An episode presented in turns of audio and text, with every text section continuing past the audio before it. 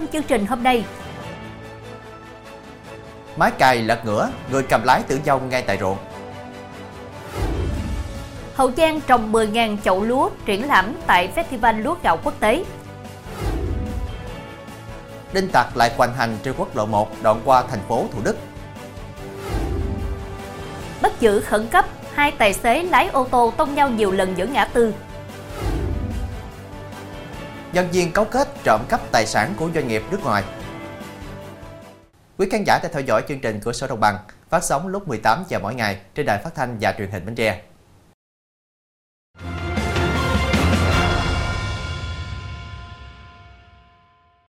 Thưa quý vị, Võ Văn Đô, 24 tuổi, ngụ thị trấn Chợ Giàm, huyện Phú Tân, tỉnh An Giang, thuê tài xế xe ôm giả làm cha ruột cùng đến cửa hàng mua xe máy, sau đó đề nghị chạy thử xe rồi chiếm đoạt để ông này ở lại làm tin. Đô vừa bị công an thành phố Châu Đốc khởi tố vụ án bắt tạm giam để điều tra hành vi lừa đảo chiếm đoạt tài sản. Theo kết quả điều tra ban đầu, do cần tiền tiêu xài cá nhân và mua ma túy để sử dụng, Đô đã nảy sinh ý định đến các cửa hàng xe máy đã qua sử dụng để lừa đảo chiếm đoạt tài sản. Cụ thể, Đô thuê ông Nguyễn Văn Nhân hành nghề chạy xe ôm, nói dối cần mua xe máy đã qua sử dụng và nhờ ông Nhân giả làm cha ruột để được giảm giá. Tin lời Đô, ông Nhân chở Đô đến thành phố Châu Đốc tìm cửa hàng xe máy cũ. Khi tới khu vực tổ 10 khóm 7, phường Châu Phú A, Đô kêu ông Nhân dừng xe để cùng Đô ghé coi xe ở trước cửa nhà ông Nguyễn Văn Hắc. Sau khi thỏa thuận giá xong, Đô xin chạy thử xe. Nghĩ cha ruột của Đô ở lại làm tin, ông Hắc đồng ý giao xe cho Đô. Lấy được xe, Đô đi thẳng ra tiệm cầm đồ, cầm chiếc xe được 10 triệu đồng và mua ma túy sử dụng, tiêu xài cá nhân hết. Ngày 4 tháng 11, Đô quay lại tiệm cầm đồ nói trên để định bán chiếc xe của ông Hắc thì bị lực lượng chức năng bắt giữ. Hiện vụ việc đang tiếp tục được điều tra làm rõ. Thưa quý vị, Công an huyện Gò Công Tây tỉnh Tiền Giang cùng Công an xã Bình Tân vừa tiến hành kiểm tra, phát hiện và bắt quả tang một vụ đá gà ăn thua bằng tiền tại bãi đất trống nằm sâu trong nghĩa địa thuộc ấp Xóm Thủ, xã Bình Tân. Tụ điểm đá gà này do người dân địa phương phát hiện và báo cho cơ quan công an. Tại thời điểm kiểm tra, lực lượng công an bắt quả tang nhiều đối tượng đang tụ tập đá gà và cổ vũ đá gà ăn thua bằng tiền. Khi phát hiện lực lượng công an, các đối tượng đã bỏ chạy để thoát thân. Tại hiện trường, công an đã tạm giữ tan vật gồm hai con gà trống đá, bốn cuộn băng keo đã qua sử dụng. Lực lượng công an tiến hành mời làm việc 6 đối tượng có liên quan và tạm giữ trên người các đối tượng 3 điện thoại di động, 6 triệu 650 ngàn đồng và xe máy của các đối tượng tham gia đá gà. Hiện vụ việc đang được công an huyện Gò Công Tây tiếp tục điều tra để xử lý theo quy định của pháp luật. Tại địa bàn xã Cánh Hội, huyện U Minh, tỉnh Cà Mau, vừa xảy ra một vụ tai nạn lao động khi lái máy cày khiến một nam thanh niên tử vong. Nam thanh niên tử vong trong vụ việc mới lái máy cày cho chủ được khoảng 2 tháng thì nghỉ việc một thời gian, mới trở lại lái được hai dòng đất thì tai nạn xảy ra. Khoảng 7 giờ hôm qua, người đàn ông 31 tuổi lấy máy cày thuê cho một hộ dân ở ấp chính xã Khánh Hội thì bất ngờ bị lún do nền đất mềm. Sau đó phương tiện lật ngửa, tài xế mắc kẹt ở dưới tử vong tại chỗ. Thời điểm xảy ra sự việc, có gia đình chủ đất chứng kiến nhưng không thể cứu giúp được vì máy cày quá nặng. Người dân xung quanh nhanh chóng huy động chiếc xe cuốc kéo máy cày cùng nạn nhân lên. Chuyển sang thông tin đáng chú ý khác, Hiện nay giá thanh long tại các kho thanh long của huyện chợ gạo tỉnh Tiền Giang tăng khá cao do bước vào thời điểm cuối mùa chính vụ, nông dân trồng thanh long khá phấn khởi thu hoạch những đợt trái cuối mùa. Do thanh long có giá kỷ lục, một số vườn đã xảy ra tình trạng trộm đột nhập vào vườn cây hái trộm trái thanh long. Tại các vườn thanh long do bước vào thời điểm cuối vụ mùa chính vụ nên số lượng trái thanh long không còn nhiều. Nhiều hộ trồng thanh long sau khi thu hoạch chở thẳng vào kho để bán. Theo đó thanh long ruột đỏ loại 1 có giá 35.000 đồng một ký, loại 2 giá 30.000 đồng một ký và loại 3 được thu mua với giá 25.000 đồng một ký. Riêng thanh long ruột trắng có giá từ 14 đến 16.000 đồng một ký. Thanh long chính vụ năm nay có giá cao gấp 2 đến 3 lần so với năm ngoái nên người trồng có thu nhập cao yên tâm đầu tư chăm sóc vườn, xử lý ra quà trái vụ phục vụ thị trường Tết Nguyên đán sắp tới. Một số vườn cây tại xã Quân Long, huyện Chợ Gạo còn xảy ra tình trạng trộm đột nhập vào vườn trái cây hái trộm trái thanh long. Thưa quý vị, trong khuôn khổ Festival Lúa Gạo Quốc tế 2023 được tổ chức từ ngày 12 đến ngày 15 tháng 12 tại tỉnh Hậu Giang, có triển lãm con đường lúa gạo Việt Nam. Địa phương đã cho trồng 10.000 chậu lúa với 5 giống lúa phục vụ trưng bày và triển lãm. Ông Trần Văn Triệu ở xã Dị Tân, thành phố Dị Thanh là người được giao trồng 10.000 chậu lúa này. Ông Triệu cho biết 10.000 chậu lúa trồng được 38 ngày, đến thời điểm festival lúa gạo thì lúa trổ tương đối đều. Đây là lần đầu tiên ông Triệu trồng lúa trong chậu nên gặp không ít khó khăn. Trời mưa mà gieo hạt giống thì lúa bị chết, còn trời nắng mà trong chậu có nước, lúa cũng chết. vì nước nóng sẽ luộc mọng. Ông Triệu cho biết trong đất đưa vào chậu cũng không biết có những loại phân gì nên phải theo dõi thường xuyên. Bón phân cũng phải cân đối từ từ, nếu lỡ bón dư giống ngoài ruộng thì không thể lấy lại được, lúa sẽ bị ảnh hưởng. Ngoài ra, do lúa ngoài đồng đã thu hoạch hết nên chuột vào chậu lúa cắn phá rất dữ. Ông cho hay rất vui khi được chọn trồng lúa để phục vụ cho Festival Lúa Gạo sắp tới. Thưa quý vị, tỉnh Bạc Liêu đã từng thất bại trong việc phục hồi giá trị nhãn cổ. Hầu hết là nhãn cổ có niên đại 100 năm, khi từ diện tích 1.200 hecta giảm xuống chỉ còn chưa tới 200 hecta. Tuy nhiên, gần đây, ngành du lịch cùng thành phố Bạc Liêu đã thiết lập lại dự án coi phục nhãn cổ Bạc Liêu và bước đầu thành công nhờ sự đồng thuận của người dân. Ông Lý Vĩ Triều Dương, Phó Giám đốc Sở Văn hóa Thể thao và Du lịch tỉnh Bạc Liêu cho biết để khai thác tiềm năng du lịch từ vùng trồng nhãn, tỉnh Bạc Liêu đang triển khai phát triển du lịch nông thôn trong xây dựng nông thôn mới giai đoạn 2023-2025. Theo ông Dương đến nay, ngành du lịch tỉnh Bạc Liêu đã hoàn thành giai đoạn 1 của đề án bảo tồn nhãn cổ gắn với phát triển du lịch với tổng số 1.110 gốc nhãn thuộc sở hữu của 48 hộ dân trên địa bàn xã Hiệp Thành và xã Vĩnh Trạch Đông, thành phố Bạc Liêu. Hiện tại Bạc Liêu tiếp tục triển khai giai đoạn 2 của đề án với mục tiêu hình thành 3 cụm với tổng số 339 cây nhãn cổ để đẩy mạnh công tác bảo tồn, nghiên cứu khoa học và phát triển du lịch, đặc biệt là phát triển du lịch sinh thái và du lịch cộng đồng gần gũi với thiên nhiên, trải nghiệm văn hóa bản địa. Trong phần sau sẽ có Thành phố Hồ Chí Minh, thanh niên bị buộc sơn lại tường trước chợ Bến Thành sau khi giải bậy. Khởi tố tài xế đậu xe container bên đường trong vụ tai nạn 5 người chết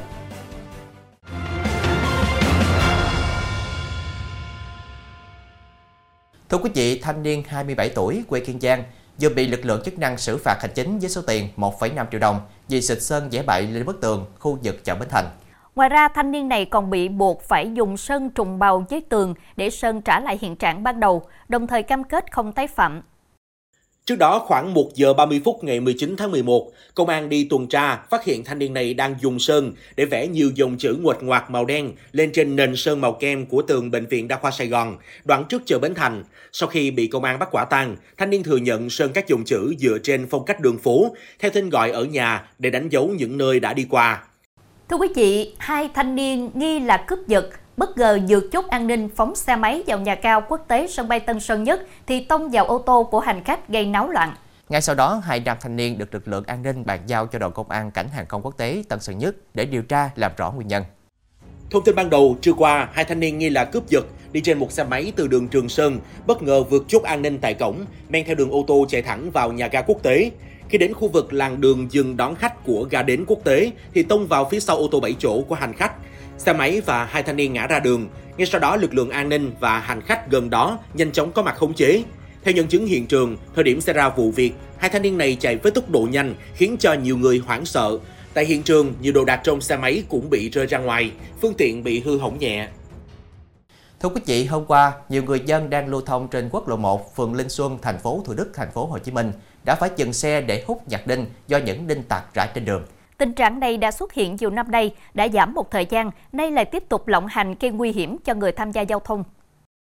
Đáng nói, một đoạn đường chỉ dài 400 mét nhưng chỉ sau một giờ đồng hồ, người dân đã nhặt đến hai ký đinh. Các mảnh đinh được rải có hình thoi, sắc nhọn ở hai đầu. Lượng đinh được rải với mật độ cao, dày đặc, khiến xe máy rất dễ dính bẫy. Theo ông Phan Đình Hùng, 46 tuổi, đinh tặc đã xuất hiện thường xuyên trên đoạn đường này. Hầu như sáng nào cũng có người dân cán phải đinh và bị bể bánh xe. Là nạn nhân của đinh tặc tại khu vực này, anh Quỳnh Khánh Tuấn ở phường Linh Trung, thành phố Thủ Đức bức xúc. Tình trạng rải đinh đã tồn tại nhiều năm trên tuyến đường này. Dù lực lượng chức năng có đi xử lý, nhưng không thấy giảm bớt. Chuyển sang thông tin đáng chú ý khác. Đậu xe bên đường để sửa chữa nhưng không bật đèn, không đặt biển cảnh báo nguy hiểm, Nguyễn Văn Tuân, tài xế xe chở xi măng trong vụ tai nạn giao thông khiến cho 5 người chết ở Lạng Sơn vừa bị khởi tố. Theo cáo buộc, xe container vận chuyển xi măng bị hỏng đậu bên đường nhưng tài xế Tuân không bật đèn cảnh báo nguy hiểm, không đặt biển cảnh báo nguy hiểm phía trước, phía sau ô tô. Khoảng 2 giờ ngày 31 tháng 10, trên đường chở 15 khách đi lễ trở về, đến quốc lộ 1, đoạn qua xã Hòa Lạc, huyện Hữu Lũng, tỉnh Lạng Sơn, xe khách 16 chỗ do lái xe Quách Đình Trọng, 57 tuổi cầm lái, đã đâm vào xe đầu kéo của Tuân đang đậu cùng chiều phía trước. Sau va chạm, xe của ông Trọng tiếp tục đâm vào ô tô đầu kéo do Nguyễn Thành Bảo, 27 tuổi tuổi, đang chạy ngược chiều. Vụ tai nạn khiến 4 người trên xe khách tử vong tại chỗ, một người chết tại cơ sở y tế. Hôm 1 tháng 11, Công an tỉnh Lạng Sơn khởi tố vụ án, đồng thời tạm giữ tài xế Trọng. Thưa quý vị, sau cuộc cãi giả chuyện làm ăn ở quán cà phê, hai tài xế lái ô tô đâm vào xe đối phương tại cả tư đông người qua lại ở thành phố Bà Rịa, tỉnh Bà Rịa, Vũng Tàu, khiến cả hai phương tiện hư hỏng. Cả hai hiện đã bị cơ quan công an tạm giữ do hành vi có dấu hiệu của tội cố ý làm hư hỏng tài sản. Hai tài xế bị tạm giữ là Phan Hoàng Bích Thiên, 31 tuổi, ngụ tỉnh Đồng Nai, và Nguyễn Đình Kỳ, 41 tuổi, ngụ thành phố Bà Rịa. Theo khai nhận của Kỳ, anh ta và Tiên là đối tác làm ăn, hai bên hẹn nhau uống cà phê tại phường Phước Trung, thành phố Bà Rịa, bằng bạc chuyện kinh doanh từ 17 giờ chiều qua. Nhưng sau đó xảy ra mâu thuẫn dẫn đến cãi giả. Trước lúc cả hai lên xe riêng ra về, Tiên cầm ly nước đập xuống bàn, khiến chiếc ly vỡ tan. Kỳ cho hay khi anh ta lấy chiếc Lexus đến gần ngã tư Nguyễn Hữu Thọ, Nguyễn Văn Linh thì bất ngờ bị một phương tiện va chạm từ phía sau. Nhìn gương chiếu hậu, Kỳ biết đó là Thiên. Sau khi di chuyển thêm vài mét, Kỳ phanh xe gấp và Thiên tiếp tục lấy xe Lux A va vào đuôi xe của Kỳ thêm hai lần. Bực tức với hành động của Thiên, Kỳ lao xe lên giữa ngã tư rồi quay đầu xe đâm thẳng vào đầu xe của Thiên ba lần liên tiếp. Sau đó Kỳ lấy xe về nhà tại xã Hòa Long, thành phố Bà Rịa. Tại cơ quan công an, Tiên thừa nhận đã lấy xe theo sau xe của Kỳ khi rời quán cà phê vì bản thân vẫn còn bực tức chuyện cãi giả. Khi Kỳ dừng xe trước đèn tín hiệu giao thông tại ngã tư, Tiên đã để phương tiện của mình ra vào chiếc Lexus của Kỳ do không chú ý. Cả hai hiện đã bị cơ quan công an tạm giữ do hành vi có dấu hiệu của tội cố ý làm hư hỏng tài sản. Thưa quý vị, một hố sạt lở dài 10 m, rộng gần 4 m xuất hiện sau đợt mưa lớn trên đường ở Hà Tĩnh. Ngoài căng dây cắm biển cảnh báo, lực lượng chức năng cũng được cử trực chốt ở hai đầu đường để hướng dẫn ô tô đi vào đường khác. Ban đêm, cơ quan chức năng lắp thêm đèn chiếu sáng để người dân né tránh. Hố tử thần này xuất hiện tại tuyến đường Hải Thượng Lãng Ông, đoạn qua tổ dân phố 5 thị trấn Vũ Quang từ ngày 14 tháng 11. Theo người dân địa phương, tại vị trí sạt lở, trước đây có một hệ thống cống thoát nước từ khe suối chảy xuống sông. Khi mở rộng đường, đơn vị thi công lắp rọ đá xung quanh cống để hạn chế tình trạng sạt lở. Tuy nhiên, mưa lớn kéo dài, nước chảy mạnh đã khiến vị trí lòng đường Hải Thượng Lãng Ông bị xói lở. Tình trạng sạt lở này đang tiếp tục lan rộng và khuét thành hàm ếch sâu vào lòng đường, ảnh hưởng đến người và phương tiện tham gia giao thông qua đây. Lãnh đạo Ủy ban dân thị trấn Vũ Quang cho hay, việc khắc phục sự cố này cần nguồn kinh phí khoảng 500 triệu đồng, nằm ngoài khả năng của địa phương. Vì thế, cơ quan này đã đề xuất Ủy ban nhân dân huyện Vũ Quang trực tiếp khảo sát và sớm bố trí kinh phí thực hiện phương án. Thưa quý vị, ngành đường sắt đã tổ chức chuyến tàu đặc biệt mang tên Hành trình di sản từ ga Long Biên đến nhà máy xe lửa Gia Lâm, Hà Nội với giá chỉ 20.000 đồng. Chuyến tàu di sản đặc biệt thu hút rất đông du khách, đặc biệt là giới trẻ đến trải nghiệm check-in về đêm ở Hà Nội. Không chỉ đóng vai trò là chuyến tàu kết nối du khách đến với các di sản của thủ đô, trên chuyến tàu đặc biệt này, ngành đường sắt đã dành riêng một số toa xe để làm khu vực sinh hoạt cộng đồng cho hành khách. Tại đây, không gian nghệ thuật sẽ được sắp đặt một cách khéo léo, tạo nên một không khí sôi động và lôi cuốn mà chỉ có trực tiếp tham gia chúng ta mới cảm nhận được chân thật nhất chuyến tàu đã gợi nhắc hoài niệm khi đưa hành khách qua các nhà ga có tầm quan trọng đặc biệt trong lịch sử đường sắt Việt Nam, nơi đã chứng kiến những đổi thay của các giai đoạn lịch sử, lưu giữ những ký ức trong từng giai đoạn phát triển của Hà Nội. Trong phần sau của chương trình, Lễ hội khinh khí cầu quốc tế đặc sắc ở Mexico nhân viên cấu kết trộm cắp tài sản của doanh nghiệp nước ngoài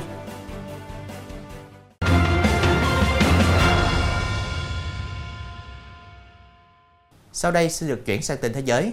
Mới đây, một tòa án tại Ý kết án 207 bị cáo với tổng cộng 2.200 năm tù trong vụ xét xử mafia mang tính lịch sử tại nước này. Quá trình xét xử bắt đầu từ tháng 1 năm 2021 và phiên tuyên án diễn ra trong một bông ke được xây dựng đặc biệt ở thị trấn La Mesia Terme, miền Nam Ý vì lý do an ninh. Cả ba thẩm phán được cảnh sát bảo vệ trong suốt quá trình xét xử kéo dài 2 năm và 10 tháng.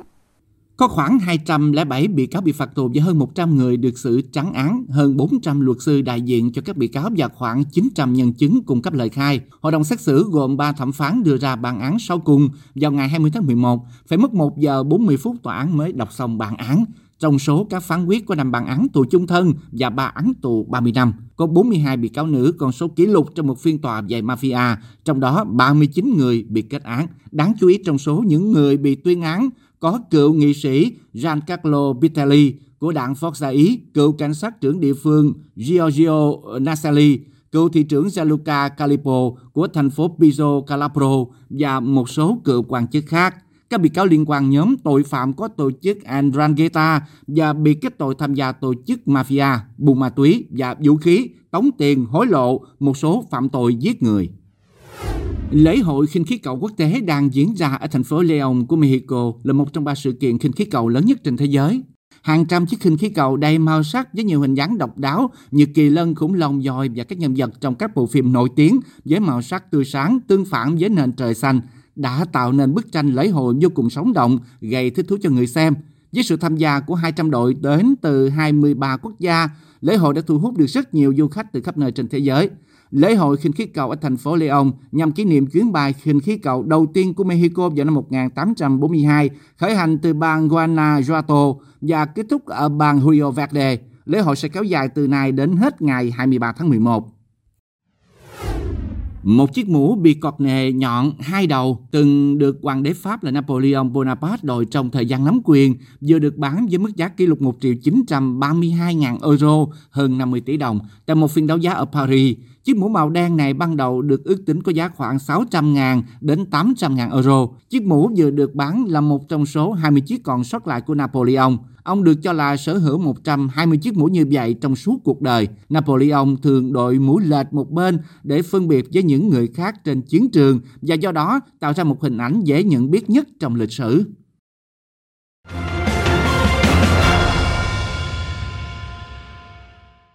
Thưa quý vị, trộm cắp tài sản là hành vi vi phạm pháp luật, xâm hại đến quyền sở hữu. Dấu hiệu nhận biết của tội trộm cắp tài sản là người phạm tội thực hiện thủ đoạn lén lút, lợi dụng sơ hở của người khác với mục đích chiếm đoạt tài sản của họ. Khi thực hiện hành vi trộm cắp tài sản, người phạm tội luôn có ý thức che giấu hành vi của mình và bằng mọi cách thực hiện hành vi mà người bị hại không phát hiện ra. Ghi nhận sau đây của chương trình sẽ cung cấp một số phương thức hoạt động về hành vi trộm cắp tài sản ở doanh nghiệp nước ngoài của các đối tượng phạm tội hiện nay.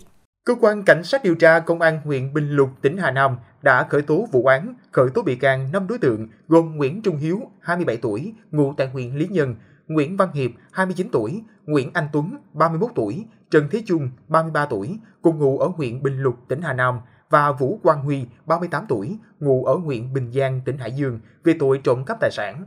Tại cơ quan công an, Hiệp, đối tượng cầm đầu, đã khai nhận toàn bộ hành vi của mình.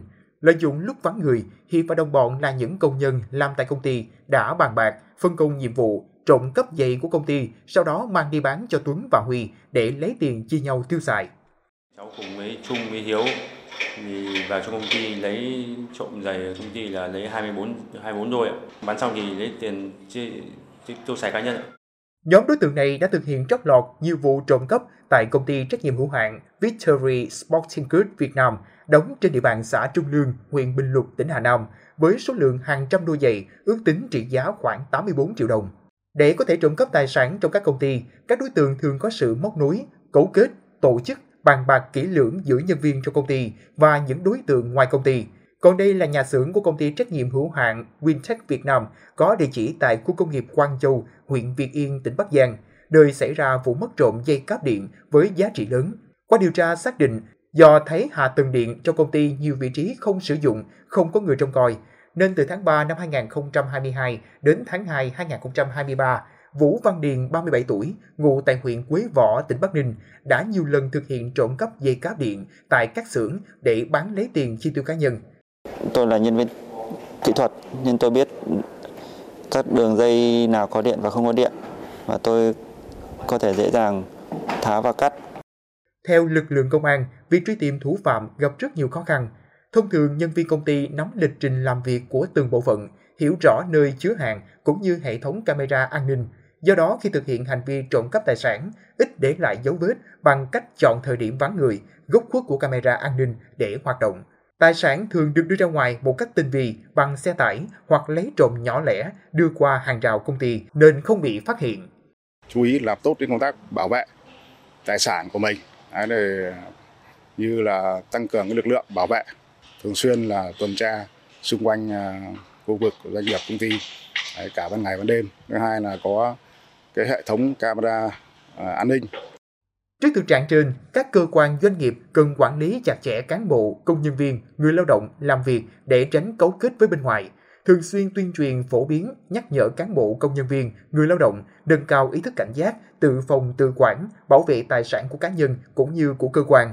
Để phòng ngừa đấu tranh với loại tội phạm này, cơ quan công an khuyến cáo các doanh nghiệp cần nâng cao tinh thần cảnh giác trong quản lý tài sản, quản lý nhân sự, lắp đặt hệ thống camera giám sát an ninh, báo trộm ở những vị trí quan trọng, nơi để tài sản có giá trị cao.